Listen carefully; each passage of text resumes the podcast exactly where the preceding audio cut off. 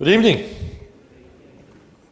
We are talking tonight about uh, discipleship and discipleship as it's done within a church setting.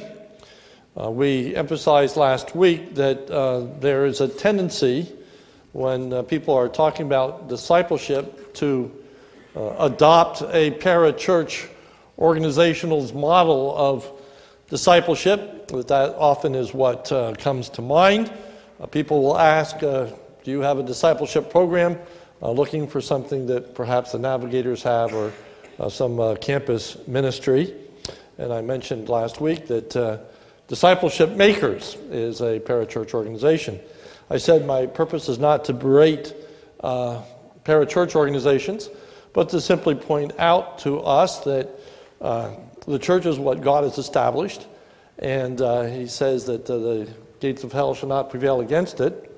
And uh, God certainly intends uh, the church to be the primary discipling uh, arm of the Christian community.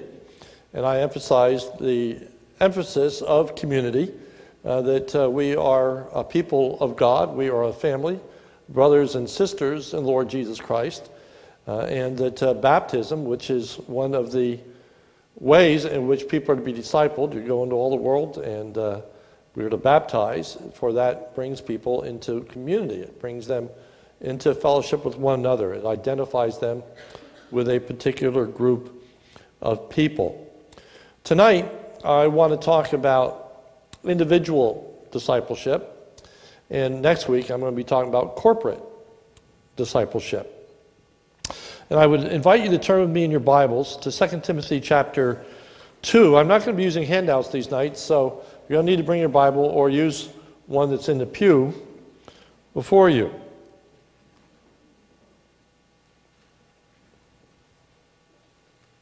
Discipleship has been described by some as the process of disciples making disciples. And uh, certainly 2 Timothy chapter 2 verses 1 and 2 fits that description. For it says in 2 Timothy chapter 2, verses 1 and 2, You then, my child, be strengthened by the grace that is in Christ Jesus. And what you have heard from me in the presence of many witnesses, entrust to faithful men who will be able to teach others also. So tonight I'm going to use the illustration of a baton, and I was asked to speak at annual conference on the subject of discipleship. And so some of this comes from that uh, particular uh, message. Some of you listened to that online, some of you uh, were there for that. Uh, but um, I've divided that message up into parts.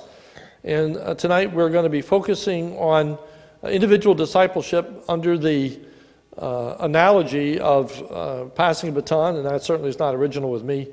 Uh, that is a very common analogy in this passage. So, what is the basis of the imagery for passing of the baton? It's derived from that word in 2 Timothy chapter 2, verse 2, where it says that what you have heard from me in the presence of many witnesses, entrust to faithful men. So it's derived from that word to entrust. To entrust something is to hand over something from one person to another for safekeeping, such as in the passing of a baton. You want to hand it from one person to the next in such a way that that baton is not dropped and it is kept securely, only then to be passed on to still another runner. And so that is the imagery that Paul passed the baton to Timothy. Timothy is to pass the baton to other faithful men, and then other faithful men are to pass it on to still others that are able to teach others also. Um, it's interesting here that um, Paul had passed the baton to Timothy. 1 Timothy 1.18, it says, This charge I entrust to you, Timothy, and now Timothy is to pass it on to others. 2 Timothy 2.1, You then, my child, uh, be strengthened by the grace that is in Christ Jesus, and what you have heard from me in the presence of many witnesses, entrust to faithful men uh, who are able to teach others also. So what I have entrusted to you, you entrust to others, who then will entrust it to still others. what I want to focus on tonight is how is that baton passed? Uh, how did Paul pass the baton to Timothy? How did Paul disciple Timothy, as it were? What can we learn from this text, and what can we learn from the scriptures about uh, Paul's relationship with Timothy?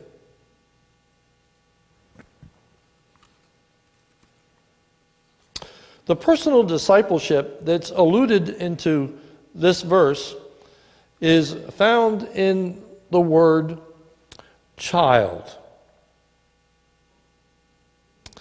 Paul writes to Timothy in 2 Timothy chapter 2 verse 1, "You then, my child, be strengthened by the grace that is in Christ Jesus." So we begin by asking the question, why does Paul refer to Timothy as his child. Some would simply say this is an endearing term. Uh, he refers to Timothy as his child because of his affection for Timothy. And certainly Paul does have a great affection for Timothy. And in 2 Timothy chapter 1 verse 2, he says to Timothy, my beloved child. However, there is much more here than merely endearment. But there is something directly related to this entrusting of the gospel to Timothy's being a child. For in 1 Timothy 1:18 it says, "This charge I entrust to you Timothy, my child." So in trusting the gospel to him he refers to him as his child.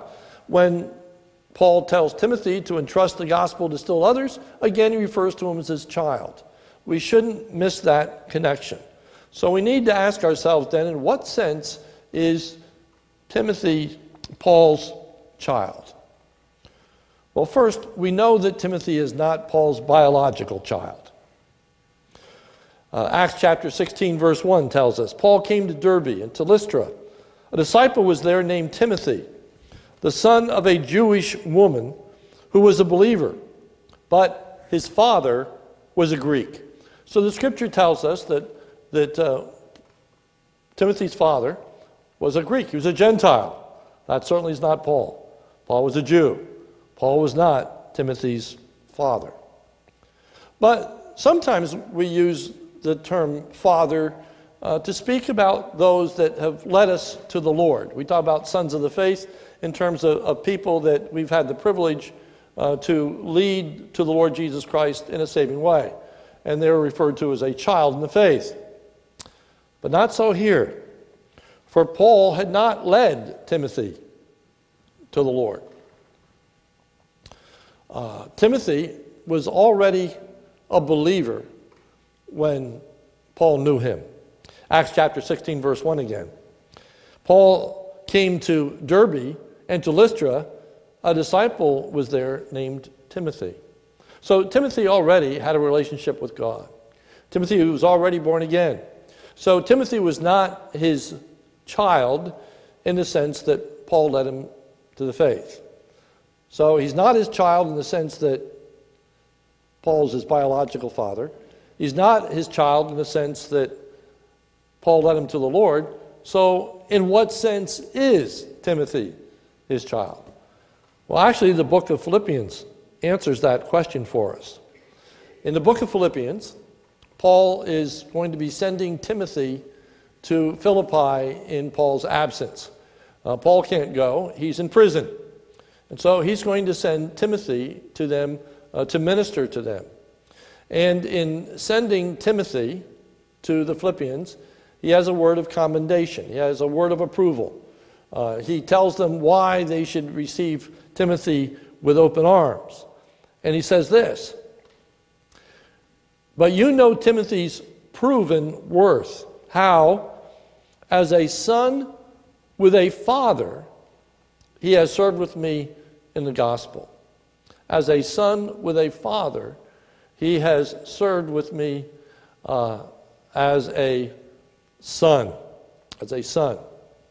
So he is his son in the sense that he had entered into service alongside of the Apostle Paul. In the New Testament era, most people entered into the work that their father uh, entered into. Uh, they would uh, be the baker's son. Uh, and so, if their father was a baker, they became a baker. If their, their father was a tinsmith, they'd become a tinsmith. If their father was a farmer, they'd become a farmer. Uh, and uh, usually, family businesses are such that a child is brought up with the intention of entering into that, that family business. And that is the relationship that Paul has to Timothy. This relationship that of apprenticeship that one would have with an individual of entering into the family uh, business.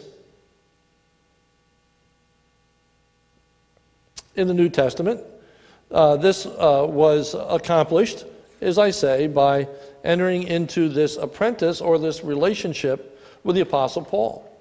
Uh, so, uh, Timothy's not the only one that is referred to as Paul's son. Uh, in the book of Titus, the book of Titus opens, Paul addressing Titus as my son, for he too had been discipled by Paul. He too had been nurtured by Paul. He too had been developed by Paul. Uh, and the way in which he had done it was by being with Paul. Uh, in Acts chapter 16, it said, uh, verse 3 Paul wanted Timothy to accompany him. And as you read through the book of Acts, you will find that as Paul goes on his missionary journeys, he takes Timothy with him. A disciple, literal translation, is a follower. A follower. The way that you were discipled is that you followed people. Uh, we have job shadowing today. Uh, we have uh, internships of people that work alongside other individuals to learn the ropes, to find out how the business operates, to learn how it functions. So Timothy accompanied the Apostle Paul in his missionary endeavors and journeys. Um,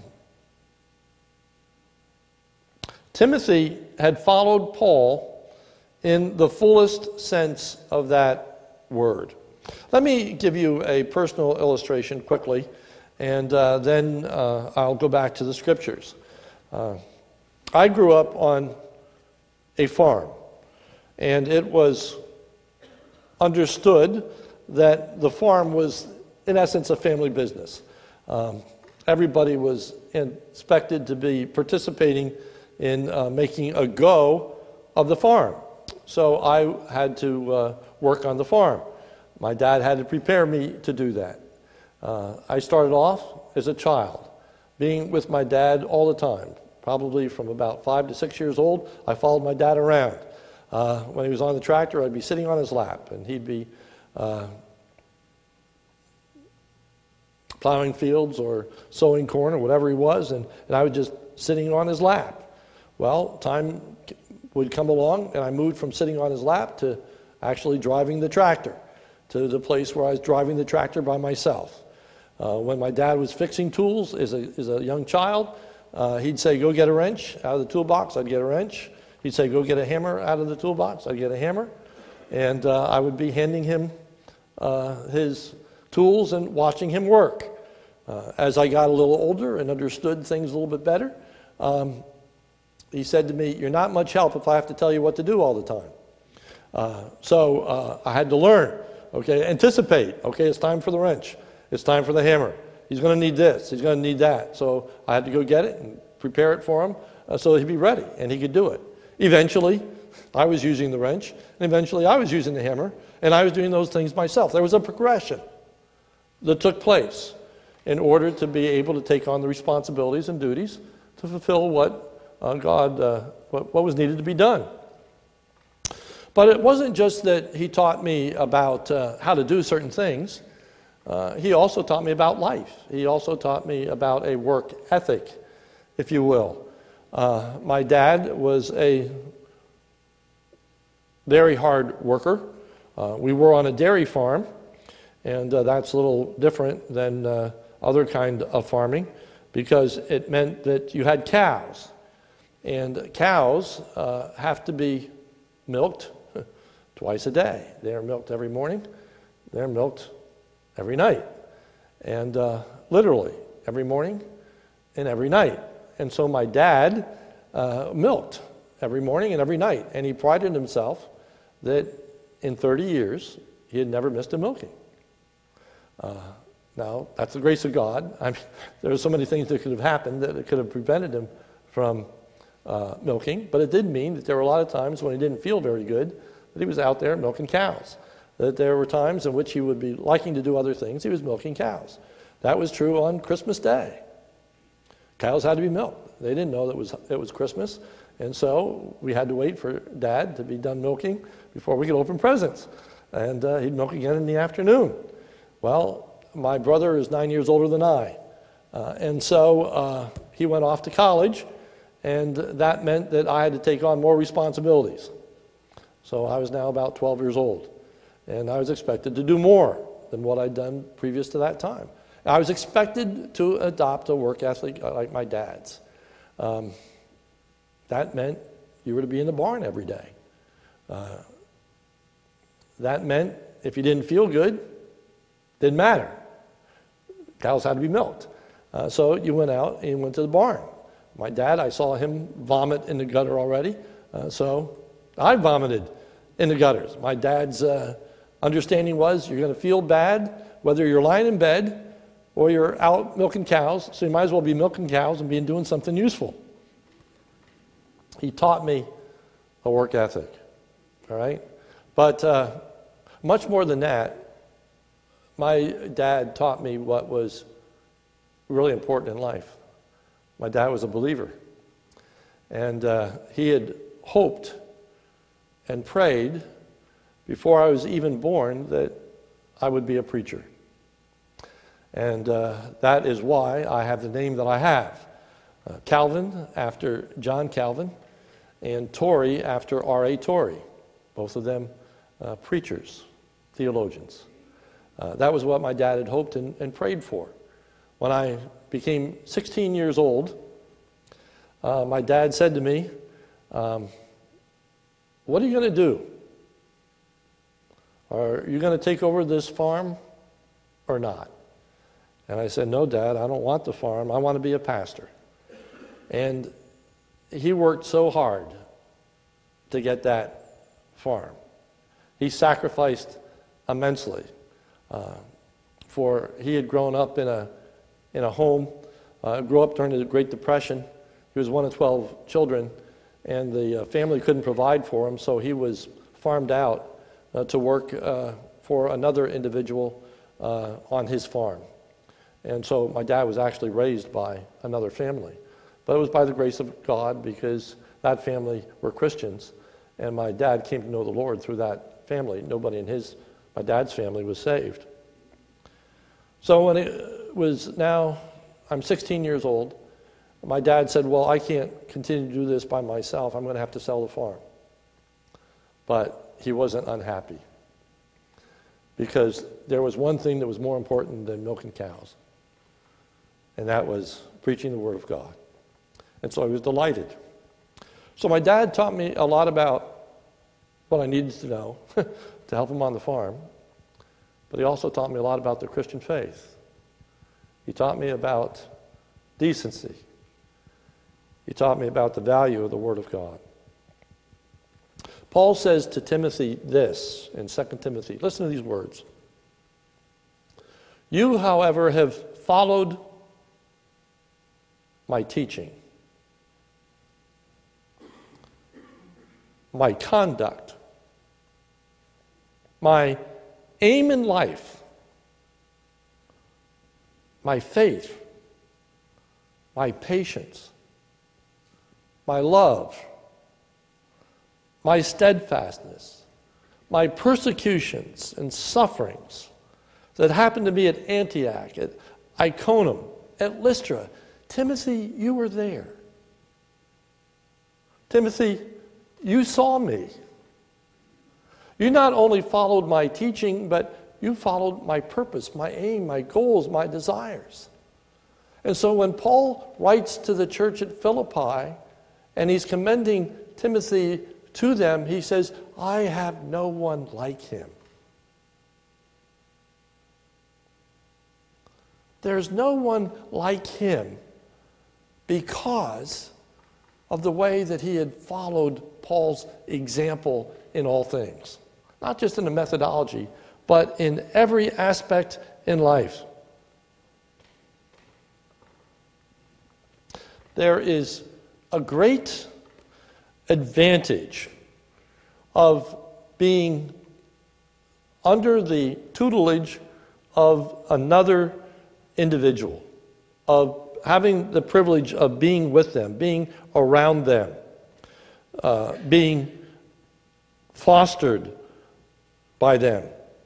As we think about our own church, when we think about discipleship and when we think about passing the truth on from one generation to another, we're thinking not just about the body of truth, the gospel, and we certainly want to pass that.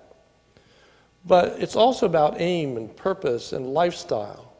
Uh, so, what we want to do is not only have people that believe what we believe, but are going to be actively engaged in the work, that are, are going to be taking on the duties and the responsibilities of the church in the future so the church continues on. And so that the next generation is going to have the opportunity to have worship services and Sunday school classes and all of the things that are going on so that they then can disciple the next generation. So it's, it's really about equipping people for service in the fullest sense of that word. So, a large part of this discipleship then is about opportunities to learn about service. And I'd just like to give some examples of ways in which that is done in uh, the life of our, our church. Opportunities for service. Well, one opportunity that is granted to our teens is that they are able to serve in the nursery along with an adult.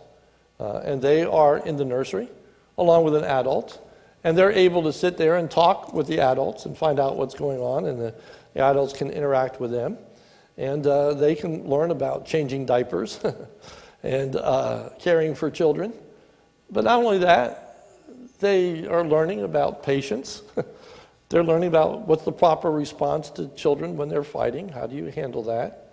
Uh, they're learning about care, they're learning about nurturing, they're, they're learning about how to interact with children, what, how they should be responding to them.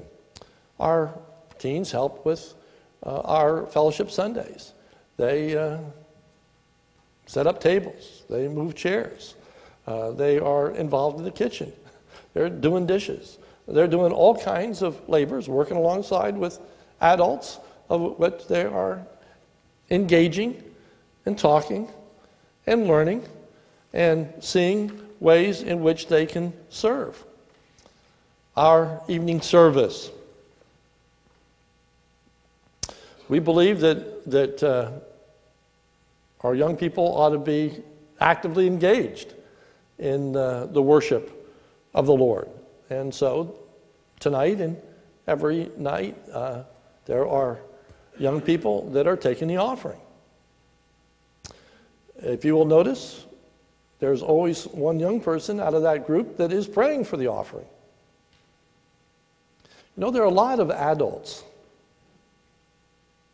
that feel uncomfortable playing, praying in public. You realize that, don't you? There are adults that won't come to prayer meeting because they feel uncomfortable praying with somebody one on one. We have teenagers that are standing up praying in front of 120 people. That's commendable. That's development. That's growth. And that's intentional. That is a way to prepare them for ministry, for service. they're able to minister in music. It was great to have a mother and daughter duo tonight, uh, singing together. what a great thing that is. And how often it is that our young people are the uh, ministry of music on Sunday nights. They are uh, playing the, uh, the instruments uh, for uh, praise band. They are engaged in uh, so many ways in which they're able to use their, their musical abilities. but one other area that I think is pretty unique to our church, and that is we welcome our teens into our senior choir also. That's pretty unique. Most churches don't have teens in their adult choir, they're adults. We have a teen choir. We also have a teen choir. We have encore, and that's wonderful. But for those that, that want to participate, they're welcome to be a part of the senior choir. And that's neat. They get to know people and they stand next to them and they're able to interact. This multi generational thing is extremely, extremely important. In our Sunday school, teens are given the opportunities. Uh, we let teens take our teacher training class. And once they have completed our teacher training class, they're able to be helpers. And those that are the more mature are able to be teachers. In our Sunday school, we have youth fellowship, has times of instruction. There are mentors that are overseeing them. they have service projects. They're planning these things. Uh, kids are taking responsibilities, and a mentor is working with them, and together they're overseeing uh, projects. Uh, they have a spiritual retreat. They're giving devotions. Some of our teens are giving those devotions. They have uh, the uh, Easter sunrise service. There are kids that are preaching in the Easter sunrise service. There are so many opportunities for them to develop their gifts and their abilities. They not only have fun projects, but they have service projects. For they learn the importance of not just having fun, but of serving one another, serving adults. Uh, and they serve our elderly. Uh, they've had situations where they've gone on visits. Uh, they've had meals for the senior citizens and invite them to come, and they serve them. They make the meals. They uh, serve the food. All of that is discipleship. All of that is learning to serve. All of that is equipping them to step into these roles that are going to be, need to be fulfilled in the future. Day camp.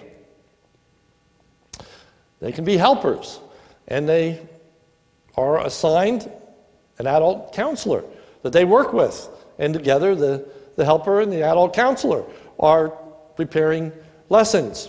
Uh, the, the kids are given responsibilities and duties.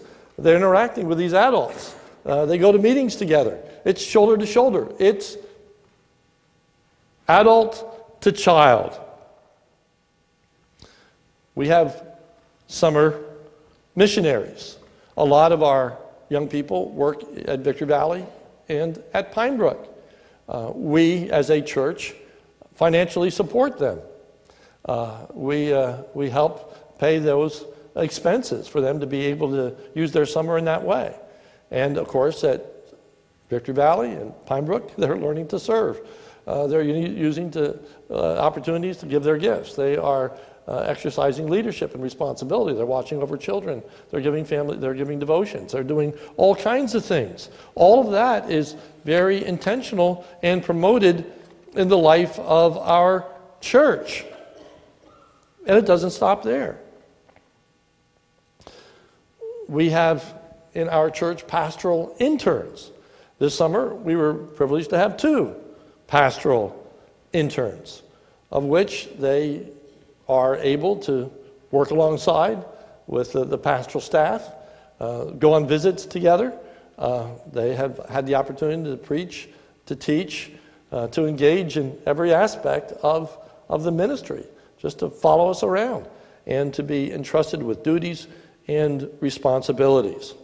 So, this discipleship is this giving of experience, giving of opportunity, allowing interaction between adult and teen to develop them not only in terms of abilities, not only in terms of intellectual understanding of truth, but also adapting behaviors, learning how to conduct themselves, learning how to respond. Uh, we need to grow. I remember early on when I was uh, a youth pastor, I started off in my home church. And uh, early on, I had a guy that, a teen, that was just really bad news. I mean, he was always giving me grief. Uh, he was a real wiseacre, you know, and never where we supposed to be, never doing what, it, what, what, what ought to be done. And uh, one night, I just had it. I mean, up to here, I was just fed up. And uh, he was wise enough to me, and man, did I ream him out. I mean, upside and down. I just told him a thing or two. He was an elder's son. I went to that elders meeting, and uh, the elder was not too happy. And he said, I know my son can be a pain. That's what he said. He said, I know my son can be a pain, but you can never respond that way. That's just totally inappropriate. You have to learn to handle your emotions. You have to learn how to conduct yourself. And he read me the riot act. And then he got done with telling me everything that I had done wrong, and he was absolutely right. He was absolutely correct. He said, But Cal, he said, I know your heart. He said, You're a good young man. And he said, I understand. But you're going to have to learn to control your temper. That's so true. I was given that opportunity. I was admonished. I learned you got to control your temper. And that has put me in the best of stead all these years in the ministry, discipleship, learning from one another. Not just opening a book for an hour, not just sitting across a coffee cup,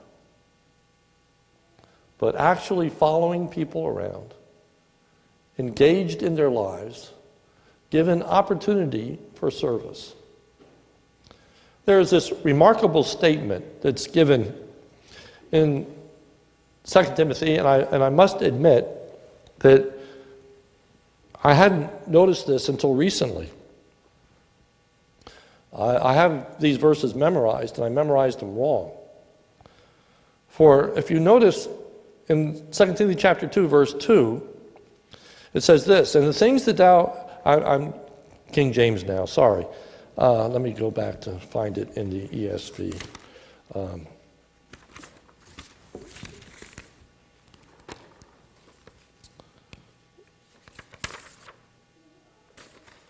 and what you have heard from me in the presence of many witnesses, entrust to faithful men, now this, who will be able to teach others also. I miss memorized that. I memorized that who are able to teach others also.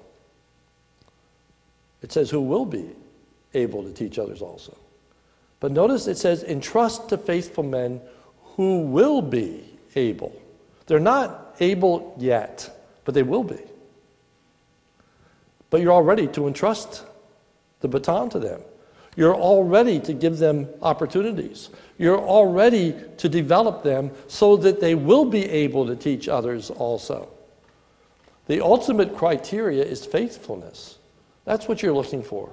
Faithful individuals that you can work with, people of faith, people who are committed, and then develop their gifts, develop their abilities, who are able, who will be able to teach others also.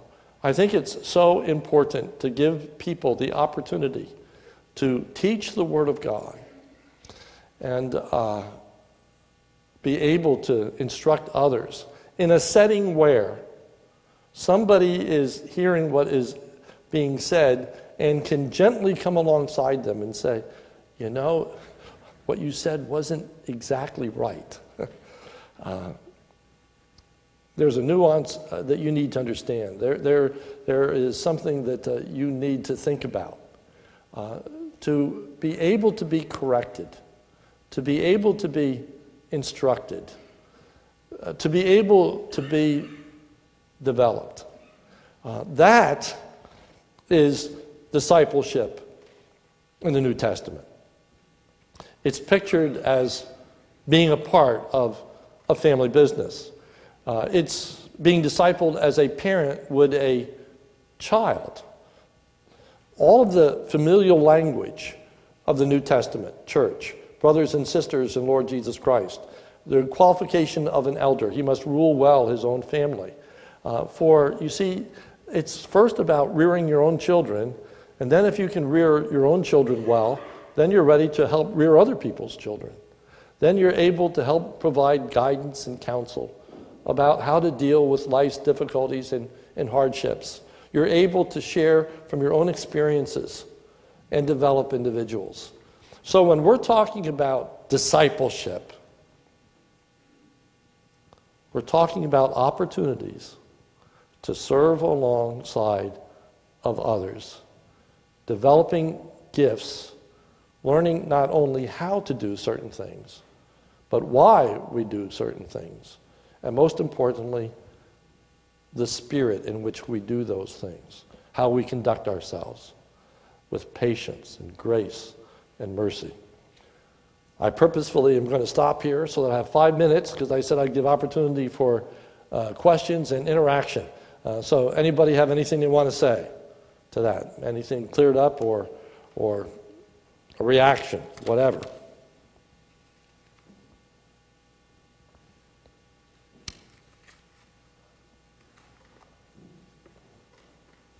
But that is why we uh, do what we do. That's why we have children in our worship service. Let me just give you one other anecdote about that. Uh, we don't have a children's church. And uh, I tell uh, our membership classes often uh, that's not because we didn't think about it. Uh, that's, that's because we never didn't ever hear of a children's church. And it's not because we don't have the people to man it. Um, there's value of children sitting in a church service. Uh, when I was at Reading, we had a children's church, and I was responsible for it. so uh, I've been in charge of children's church. But when I went to Reading, we never had any young families at the evening service. Never at that particular point in time. And uh, I was uh, entrusted with the responsibility of trying to recruit some of these young families to come to the evening service. And I would sit down and talk with them and say, you know, why don't you come to the evening service? And the response that I would usually get is, there's nothing for the children. Nothing for the children because they were used to having a children's church, a separate program, a separate ministry. So we don't come out on Sunday nights because there's nothing here for the children. But one of the, the problems also with children's churches is that it's hard to assimilate those children into adult church, for it's not a part of their experience, they don't like it, and all these other things, et cetera, et cetera. Uh, and uh, perhaps may, that may be a tangent. But what I'm saying to you is this generational aspect is so, so important. That's what real discipleship is raising up the next generation and equipping them to reach the next generation. It's not about peer on peer, it's older teaching younger. It's that whole maturation process. It's learning from those with experience, those with wisdom, those who have been through it, a Paul and a Timothy. One last call. Anybody have anything they want to say? Response? Okay, let's close in prayer. Our Father, help us. Help us as a church to want to develop the next generation. Uh, I pray that you would uh, do a work within us and that you would uh, just help us uh, to do this work of passing on the truth from one generation to the next. Amen. I still have two minutes, so I have an addendum here. I want to commend you as a church for allowing the children to have the opportunities they have, to have the young men the opportunities that they have. There's always a struggle between excellence and development. And so many churches are so desiring of excellence, it means that, that people don't get opportunities. They hire professionals to come in. And yes, excellence is wonderful. But developing individuals who are seeking to do their best, we're not talking about sloppiness, we're not talking about laziness, we're talking about development. We're talking about allowing people to mature, get better, honing their abilities, their crafts, getting used to being in front of others learning how to handle themselves. Like me, learning how to deal with a temper so that we can be useful in the future. So, thank you for giving these opportunities. Thank you for having children in the church. Thank you for putting up with crying babies every now and again. It's a good thing. It's a good thing. Thanks. We're dismissed.